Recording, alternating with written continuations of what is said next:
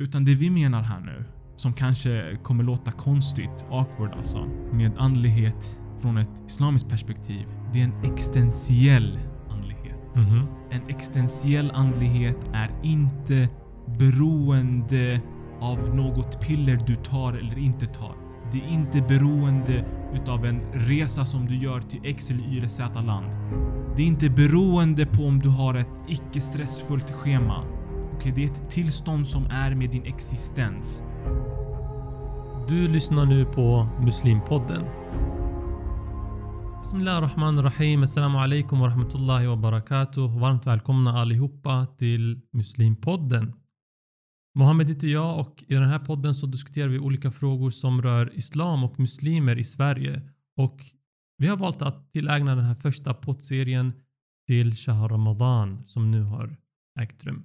Kär Ramadan är ju en månad av välsignelse, en månad utav nåd och barmhärtighet och förlåtelse. Men den är faktiskt också en månad utav trötthet och hunger och törst så som många av oss upplever.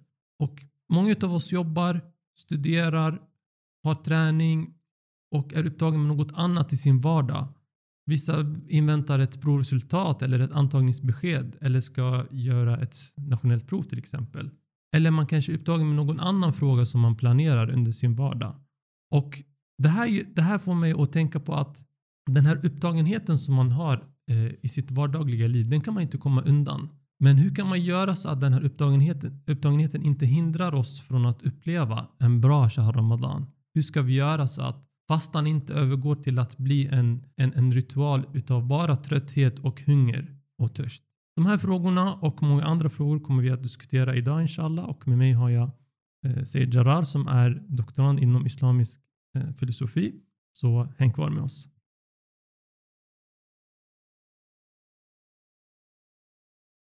Seyd Jarar, varmt välkommen och det är en ära att ha med dig här idag. Um, börja gärna med att presentera dig lite kort eh, så att tittarna ja, lär känna dig men och sen kommentera gärna på eh, det vi var inne på där att är det verkligen så att fastan har blivit en ritual som bara eh, består av eh, hunger och törst? Och vad är syftet egentligen med fastan och med månaden Ramadan? أحسنت. أعوذ بالله من الشيطان الرجيم بسم الله الرحمن الرحيم الحمد لله رب العالمين وصلى الله على سيدنا ونبينا محمد وعلى آل بيت الطيبين الطاهرين اللهم صل على اللهم صل على محمد وآل محمد وعجل فرجهم Tack så mycket. det är en ära för mig själv att eh, vara med på den här podden. Och jag hoppas att det kan eh, vara nyttigt för våra tittare. Ehm, jag vanligtvis presenterar inte så mycket mig själv. Eller jag tycker inte om att presentera mig själv eller introducera mig själv. Men väldigt kort kan jag säga följande. Att jag är född och uppvuxen eh, i Sverige. Eh, jag har en akademisk bakgrund eh, eh, från KTH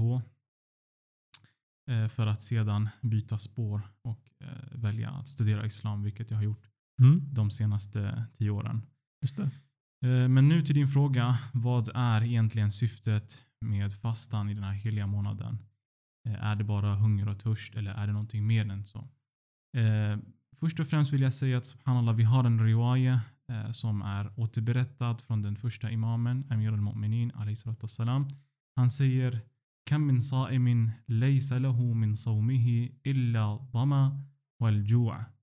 Okej? Det vill säga att hur många är det inte utav de som fastar att deras fasta är ingenting annat än vad då? Av törst och hunger. Just det. Fast det, det kan man inte komma undan för att det blir ju ändå en det blir ändå hunger och törst. Ja men under fastan. precis.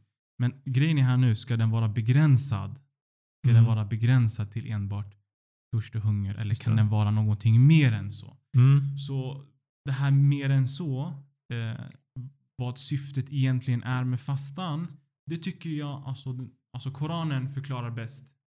Allah subhanahu wa ta'ala själv förklarar bäst vad som syftet är eh, med fastan. Eh, han säger i den heliga Koranen, A'udhu billahi minash shaitan rajim Ya ayyuhalladhina amanu Mm. kutiba alaykumus siyam kama kutiba ala alladhina min qablikum la'allakum tattaqun. Så eh, han säger, och ni som har tro, ni som är troende, fastan har förskrivits för er. Den har blivit obligatorisk för er. Just det. på samma sätt som den har gjorts obligatorisk för dem. Tidiga nationerna. Precis. Och sen i slutet här nu så nämns syftet kan man säga Mm. med fastan. La'allakum tattaqun. Att kanske ni via fastan kommer att uppnå taqwa. Just det. Vilket är, det kan man säga, syftet, raya med, alltså målet med fastan. Vil- Vilket är Guds fruktan egentligen. Eh, ah, sant. Eh, Eller vilken översättning kan man översätta alltså taqwa till? Är det, Jättebra fråga faktiskt. Eh, så just det här med taqwa, vad det egentligen är för någonting. Taqwa kommer från eh, det arabiska rotordet waqaya. Just det. Och det betyder att skydda sig från något. Okej, skydda sig från något. Så ett exempel som de lärda brukar nämna, det är att vadå? Eh, om du ska passera gatan, det är inte så att du bara, om det är speciellt om det är trafikerad gata, Mm, att du det. bara springer ut sådär. Nej. Vad gör du för någonting? Man är försiktig, man ser för sig. Liksom, Exakt, precis. Du kollar höger, du kollar vänster, du kollar se till att det inte finns några faror. Och sen mm, på ett säkert sätt du passerar Just det. eh, gatan. Det här tillståndet nu som du har, det här självkontrollerande tillståndet, det här övervakande tillståndet som du har Mm. när du passerar gatan. Det här kan man säga att det här är taqwa. Det Mhm. vill säga ett tillstånd utav eh, kontroll, tillstånd utav övervakning så att du inte kom, alltså så att det inte finns någon fara som skadar dig. Det. För att förebygga fara. Precis. Det. precis. Men då kan man ställa sig den här frågan. Eh, vad, är det för, vad är det för fara vi, vi ska skydda oss ifrån? Mm, precis. Eller hur? Ja. Eh, och svaret på den här frågan det är att eh, det man ska skydda sig emot egentligen det är vad då? Det här kanske låter konstigt. Det man ska skydda sig från är ingen annan än en själv. Mhm. Okej? Intressant. Och vad menar du nu liksom med en själv? Så då, då, ja, låt mig ställa, ställa den här frågan till dig. Mm. Eh, vad är det som, eller vilka faktorer existerar det som tar oss till synder? Nämn Just några det. faktorer typ. Ja, det kan vara allt ifrån eh, dåliga vänner till eh, olika saker i ens miljö som kan, eh, som kan dra en till synd. Exakt. Perfekt. Låt oss analysera alltså vardera orsak och se verkligen alltså vad essensen är. Just det. Som vi säger det här med dåliga vänner, Mm. vilket faktiskt är ett faktum. Och låt mig bara säga i parentes här när vi pratar om dåliga Mm. vänner. Eh, Shah Ramadan, absolut, det har med fasta att göra. Okej? Men eh, det är också en chans för att bryta vanor. För att bryta kanske umgängen som är olämpliga. Fast det låter väldigt tragiskt.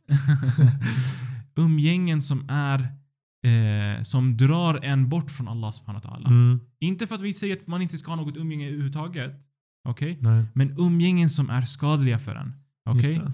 Låt mig stänga den här parentesen. I alla fall när det kommer till dåligt umgänge. Det finns två saker här. Nummer ett. För att ett umgänge ska funka. Det måste finnas en typ av eh, harmoni. Ett samspel. Ett samspel mellan dig och de du umgås med. Just det. Okej? Så du aktivt nu samspelar de här individerna. Mm. Så det finns en, din, du spelar en roll i det här umgänget. Man, man är en del av vänskapet. Precis. Okej, så det här är en grej. Mm. Okej, Nummer två. Låt mig ställa den här frågan till dig. Just det. Okej? Om, låt oss säga att du har dåliga vänner, men du själv är en väldigt stark person. Du själv är en väldigt stark person. Kommer dina vänner lyckas, kommer de kunna påverka dig om du är en stark person?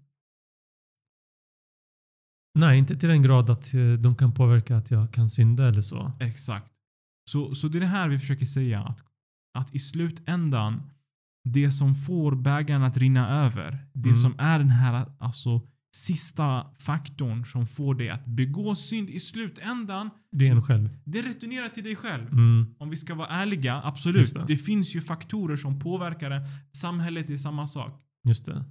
Det finns en annan faktor som eh, folk brukar tänka på. Det handlar om Iblis, Satan. Just det. De bara, men vadå? Det är Satan, eh, Shaitan, det var han som påverkade. Men bara en sån grej kan Ja. vara lite svårt, ursäkta att jag avbryter. För det kan Mm. vara svårt för en att erkänna det, att det är en själv. Mm. Och då tänker jag liksom, kan det vara så att månaden Ramadan kan vara ett tillfälle för en att, att reflektera kring vad är egentligen den riktiga orsaken till att man Aha. syndar eller har ett Alltså. syndigt liv. Ahsant om. Det här är jättevackert. För att många gånger Mm. så påstår man att man själv är stark, låt säga. Mhm. Och, eh, men sen när, när man väl har blivit påverkad av eh, så att säga, dåliga vänner, att man tillskriver synden dem ändå. Precis.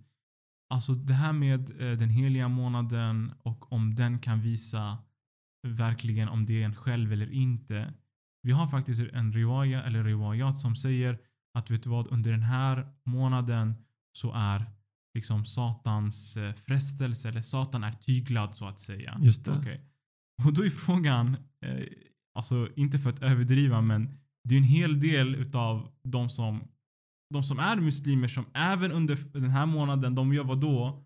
De syndar. Just det. Vilket gör uppenbart att vad då? Att faktorn för synd går tillbaka till en, En själv. själv. En själv. Just det. Okej, så det här med att, eh, att Satan är den som alltså är the cause, alltså orsaken verkligen till att man syndar. Det är inte riktigt en korrekt, eh, korrekt förståelse faktiskt. För att eh, även i den heliga koranen, vad säger Gud gällande Satans eh, handlingar? Han säger, eh, han säger Qala Rabbi bima la lahum fil ard. Just det. Okej. Du kommer försköna för... Exakt, jag kommer att försköna, det kommer från Zina, jag kommer att försköna för dem. Just det. Okej. Så hans roll här nu är ingenting annat än att alltså fresta. Att eh, försöka viska till en. Just det. För att sen att du ska kunna handla kring det. Så kan man säga att de här frestelserna, det är de som är Satans liksom, påverkan på oss. Eh, Ja, precis. Det skulle man kunna säga. Att, eh, att Satan, han försöker att Via de här oss. medlen liksom. Precis, han Mm. försöker att fresta oss externt. Ibland det kan vara interna frestelser. Just det. Som Och hur hänger det här ihop med fastan? Tänker jag. Okej, så nu eh, vi försöker förstå syftet med fastan. Det. Så vi sa att vad då för någonting? Vi sa att att taqwa kommer från rotordet waqaya. Just Eller det. hur? Vilket betyder att man ska skydda sig från någon fara. Just det. Okej? Och sen säger vi så här, fara, vad menas med fara här nu? Det är ju en fara som får en att... Alltså den största faran som vi anser egentligen utöver den kroppsliga faran, det är en själslig fara. Mm, Eller hur? just det. Så själsliga faror, vad är det? Det är synder. just Det det. är synder. Så själsliga faror, vad är det som orsakar de här själsliga farorna? Det är synder. Just det. Vad är det som orsakar synderna? Vi sa att det returnerar till en själv. Just det. Okej? Det returnerar till en själv. Så därför, det jag sa i början, att egentligen vad taqwa innebär, att ha taqwa, det betyder att du ska skydda dig själv från, Från dig själv. Det är intressant för att oftast när man säger till en person om en frukta Gud eller ittaqillah som man säger. Mhm. Och då, då talar man i den bemärkelsen att man, man, man uppmanar andra till att vara rädda för Gud. Exakt. Att man liksom har, man skapar en rädsla för Allah subhanahu wa ta'ala. Alltså. Och, det här skapar ett missförstånd lite grann att, att eh, nu när du nämner att det, Mm. det är en själv man ska vara rädd, rädd Ja. för. Så Eh. hur, hur, hur ska man, eh, ska man säga, hur ska man reda ut det här? Mhm. Bra fråga. Um, alltså, återigen här. Först och främst, vi har ju... När, när man förstår, eller ska försöka förstå sig på den heliga Koranen, man behöver alltså förstå den i kontext med andra verser. Okej. Och flera, I flera andra verser, Gud själv introducerar sig som vadå? Arhamur Rahimin. Den mest barmhärtiga. Mm. Nummer ett. Nummer två. Vi, vi- även från ett logiskt, alltså förnuftigt perspektiv. Vi ställer Mm. oss den här frågan. Är det möjligt för en som har skapat dig, som ständigt försörjer för dig, ständigt dränker dig med nåd och barmhärtighet, ständigt dränker dig med kärlek och nya möjligheter att du ska frukta honom. Han ger ju dig kärlek. Det är som att du har en person, en, låt oss säga en kompis, dåligt exempel, jag vill inte alltså jag vill inte jämföra på det här sättet men bara för att man ska kunna relatera bättre. Tänk att du har en jättebra kompis, en vän. Okej? Han ger dig gåvor varje dag, han visar kärlek till dig varje dag. Okej? Den här personen, istället för att frukta honom, du kommer att alltså, göra precis motsatsen till att frukta. Just det. Du kommer känna en väldigt tight relation med honom. Mm. Så alltså, eh, baserat på det här, eh, det är inte korrekt att säga att man ska frukta Gud. Och det tredje här nu, det tredje här nu, det är vad då? I andra verser, vi har det explicit, vad då som säger till exempel ittaqu nara allati exempelvis waquduha annas wal hijara. Att frukta vad då? Elden vars bränsle är människor och stenar. Just det. Så här, alltså, alltså taqwa har kommit tillsammans med annar, alltså elden. Okej? Okay? Så egentligen vad man kan säga nu, det som menas när vi säger ittaqullah, okej? Okay? Det är ett ord som har hamnat, eh, vad kan man säga, som är borttaget. Det är följande, inte borttaget i den bemärkelsen men alltså det är eh, inbakat, inbakat. Betydelse vilket är alltså ittaqu adhaballah. Okej? Okay? Frukta, ha, ha Guds fruktan för Guds straff. Okay? Inte Gud själv, för Gud är inget att frukta, men frukta Guds straff och i, i, i, i längre steg vad det betyder, det är frukta det som kommer att trigga och orsaka Guds straff. Vilket är synderna. Tamam, exakt. Så återigen, det som meningen med taqwa här, det är att man ska skydda sig själv, övervaka sig själv från den största faran för synder, vilket är en själv. Så nu om vi går tillbaka till det här med fastan. Okej, okay? den säger la'allakum tattaqun för att ni kanske kommer, kan uppnå det här tillståndet där ni övervakar er själva från er själva från synder. Mashallah, mashallah. Okej, okay, men Intressant att höra, men eh, när vi kommer till andlighet så finns det fortfarande en, en olöst fråga där för många. Mm. Eh, låt oss anta nu att den här liksom, att säga, teoretiska biten är avklarad, att man vet att det är mm. det som, som man ska frukta och, det, och att, att taqwa är det som man ska uppnå med, eh, med hjälp av fastan. Trots det så kan, kan det faktiskt vara svårt att sådana som mig och många andra att, att, att uh, infinna en, en, eh, en andlighet under månaden Ramadan.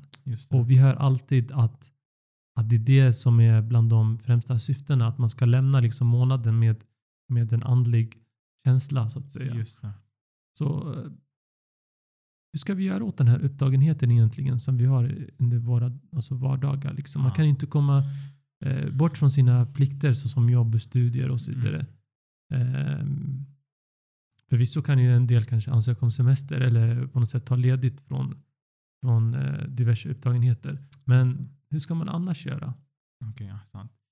Eh, bara det här, jag ber om ursäkt, eh, men eh, som folk som känner mig innan de vet att jag är en, är en teoretiker av mig. Så jag vill lämna en teoretisk punkt innan jag kommer in på det praktiska, men absolut den praktiska delen är väldigt viktig.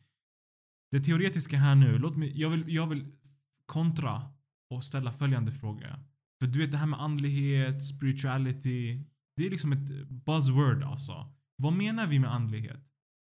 Vad, vad, vad syftar vi med andlighet? Är andlighet någon form utav, jag vet inte vad, någon kroppslig relaxation? Okej. Okay. Typ att eh, man skulle kanske i typ medicinska termer förklara det som frigörelse av dopamin, DMT och så vidare. De som vet, de vet. Okej? Okay? Är det det vi menar med andlighet? Okej, okay, om det här är meningen med andlighet, då det finns vägar att ta. Okej? Okay? Eh, och då det skulle betyda att eh, de största, vad heter det? Eh, junkies, de skulle vara de skulle vara de and, mest andliga. Vilket är inte fallet. Det här är inte det vi menar med andlighet. Okej, okay, menar vi and, med andlighet typ såhär, ja men man ska inte ha ett stressigt schema, man ska koppla bort mentalt mindfulness och såna här grejer och så vidare. Är, vi, är det det vi menar med andlighet? Det vill säga typ eh, mental avkoppling. Återigen, det här skulle man kunna uppnå med kanske en semesterresa till jag vet Malaga. inte. exakt. Thailand kanske folk åker till eller Costa Rica för den delen. För att slippa fastan. Ja, det, det kan man också göra. Okej, okay. är det här man menar med andlighet igen? Okej, okay, för att sen komma tillbaka till ett, ett schema med stress och du vet och så vidare. En tillfällig, en tillfällig liksom eh, trip, resa. Nej, återigen, det här är inte heller det vi menar. Utan? Utan det vi menar här nu, som kanske kommer låta konstigt, awkward alltså. Med andlighet från ett islamiskt perspektiv, det är en existentiell andlighet. Mm -hmm. En existentiell andlighet är inte beroende av något piller du tar eller inte tar. Det är inte beroende utav en resa som du gör till X eller Y eller Z land. Det är inte beroende på om du har ett eh, icke stressfullt schema. Okay? Det är ett tillstånd som är med din existens. Okej? Okay? Så vad är det jag talar om egentligen här nu med existentiell andlighet? Okay? Existentiell andlighet, det är ett eh, det är en ro okay, som din själ har oavsett om din kropp är trött. Oavsett om du, du, du kanske in, du har ett stressfullt schema, oavsett om du har hundra aktiviteter, oavsett om du, jag vet inte vad, du har ingen resa som du kan resa på. Men du har ett alltså inneboende, en inneboende eh, ro kan man säga. Sakina. Precis, ahsantum. Så då kan man fråga vad, vad, hur, hur, hur, får man det här roet? Okay. Det här roet, det här stammar från att veta, inte föreställa sig. Att veta. Okej? Okay. Att man vad då inte är ensam. Okej? Okay. Inte bara veta, men att man känner av det också. Att man känner av att man inte är ensam. Okej? Okay? En annan sak också det är att, att veta och inte föreställa sig att man inte är beroende. För det är de här två komponenter egentligen, alltså ensamhet och beroende som skapar den här inre oron. Mycket svåra frågor förstås, men, men då ja. kan man undra hur uppnår man det här egentligen? Alltså Aha. den här känslan utav um, att inte känna sig ensam helt enkelt och ja. att känna att man har den här typen av oberoende. Okej. Okay. Uh, vi kommer inte kunna gå in i djupet på den här frågan. Mm. Men det jag har talat om hittills, jag har hintat på några ord här. När jag säger att veta och inte föreställa sig. Okay. okay. Det handlar om en form av insikt. En inre insikt. Som i våra term termer kallas för ma'rifa eller ibland för erfan. Just det. Okay. Eh, och Vad betyder ma'rifa? Ma'rifa betyder precis det här. Alltså att man har kännedom. Ja, en kännedom om sig själv egentligen. Självkännedom. Precis. Men det är inte en kännedom som du fantiserar eller föreställer dig. Okay. Det är en alltså, kännedom i din existens. Hur kan vi ha en kännedom eller en kunskap eller en insikt som inte har en föreställning? Det är en lång diskussion i sig själv som okay. vi kan eh, eh, alltså som vi kan diskutera någon annan gång. Jag försöker bara hinta lite på vad det handlar om egentligen. Att när vi pratar om andlighet i islamiska termer, det handlar inte om fysisk andlighet, det handlar inte om mental andlighet eller ro. Utan vad det handlar om, det handlar om existentiell. Och den här det. existentiella ron, den kan du endast få när du inser att du är kopplad med den som är helt oberoende. Med den som är, du kopplas med den som är källan till allting. Och det är. Allah subhanahu wa ta'ala. Precis. Just det. Så eh, för att inte, eh, inte svika mitt löfte här nu. Du ställde en praktisk fråga.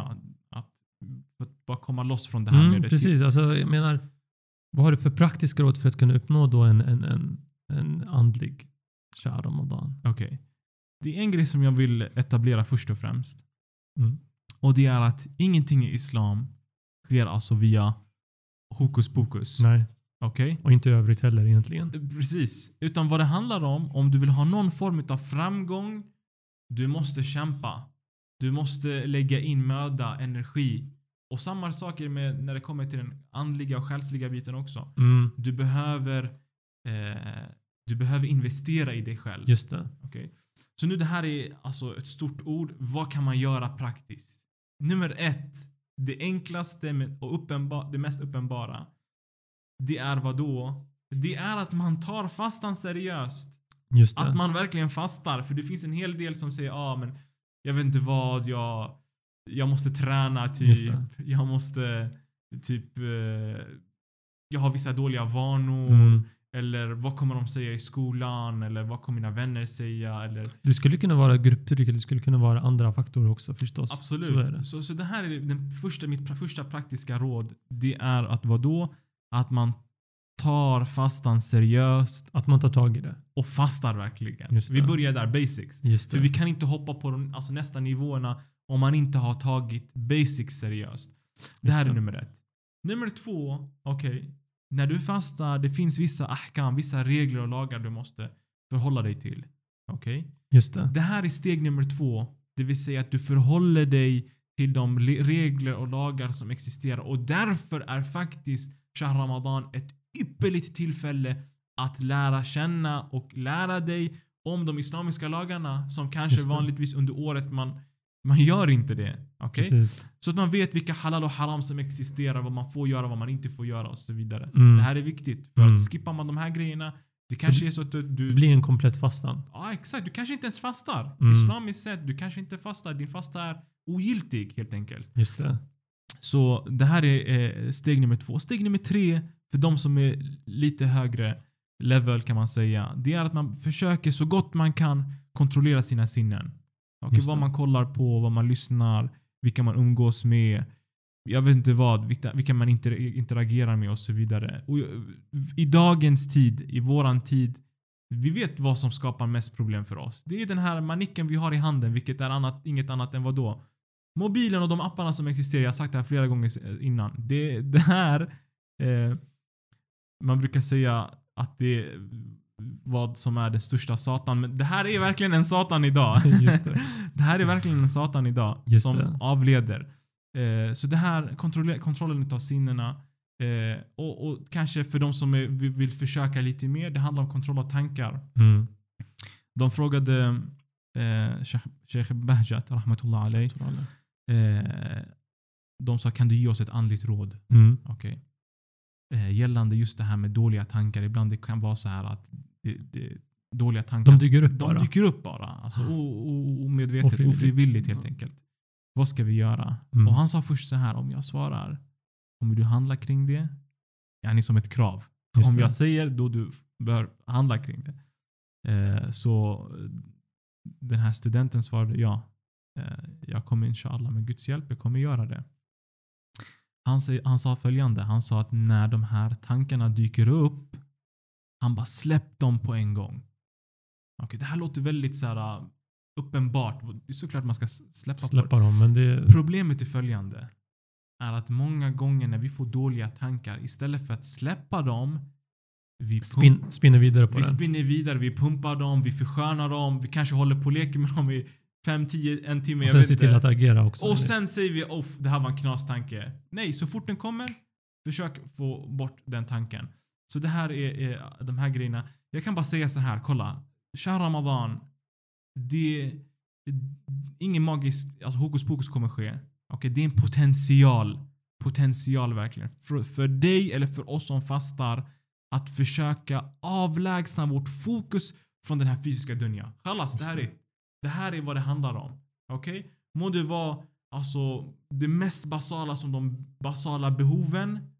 Försök avlägsna fokuset.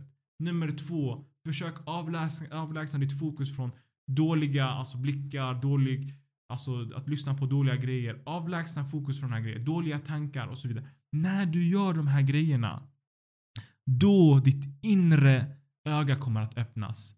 Ditt inre öra kommer att öppnas, ditt hjärta kommer att öppnas och då blir det aktuellt med det vi talade om innan. Att man kan komma till insikt eller om kännedom om Allah subhanahu wa ta'ala. Mm, intressant. Intressant. Tusen tack verkligen. Vilka fina och praktiska råd. Hoppas inshallah att vi får den äran att vi agerar enligt dem. Tusen tack för din närvaro och tusen tack alla kära tittare. Och eh, ربنا لا تزغ قلوبنا بعد إذ هديتنا وهب لنا من لدنك رحمة إنك أنت الوهاب. Glöm inte att prenumerera, likea om ni gillade våran podd och vi ses inshallah nästa avsnitt. Wassalamu alaikum wa rahmatullahi wa barakatuh.